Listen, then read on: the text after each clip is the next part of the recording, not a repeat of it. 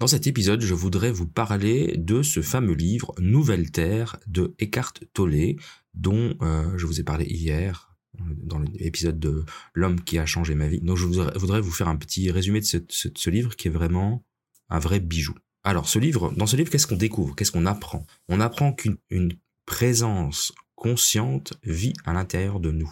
On apprend les différentes ruses mises en place par l'ego pour prospérer. On apprend que prendre conscience de l'influence de notre ego nous permet de nous en libérer.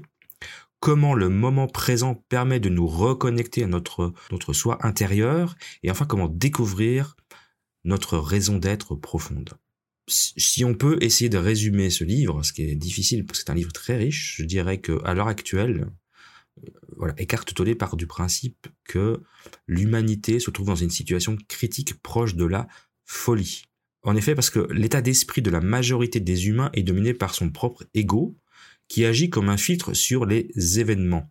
J'en ai parlé dans un épisode précédent, je vous le mettrai en référence, l'épisode sur l'ego. L'ego donc donne une interprétation négative et néfaste de tout ce qui se passe dans le monde. Par conséquent, il est urgent d'opérer un changement pour la survie du monde. Et pour ça, on doit provoquer un éveil spirituel en soi, et si possible, avec le plus de personnes possible. Donc ce livre, c'est vraiment la première pierre pour cet éveil spirituel. En tout cas, c'est comme ça que je le vois. Cet éveil, il réside dans la reconnaissance de votre moi, non éveillé, de l'ego et des stratagèmes que l'ego met en place pour sa survie.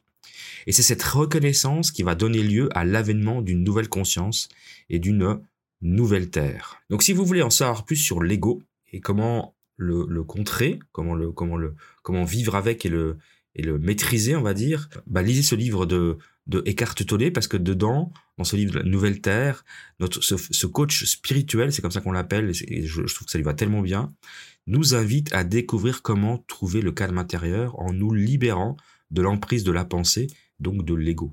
Et il nous explique comment éveiller notre conscience en utilisant un langage accessible et clair. Donc, avec une approche spirituelle, ce livre s'adresse à vous toutes et tous qui m'écoutez, qui disposez d'une ouverture d'esprit nécessaire pour être instruit. C'est vrai que donner ce livre à lire à quelqu'un qui est dans l'état rouge dont je parlais il y a 2 jours sur la philosophie de Ken Wilber, dans un état d'esprit agressif, combatif, conspiratif, ça va pas marcher.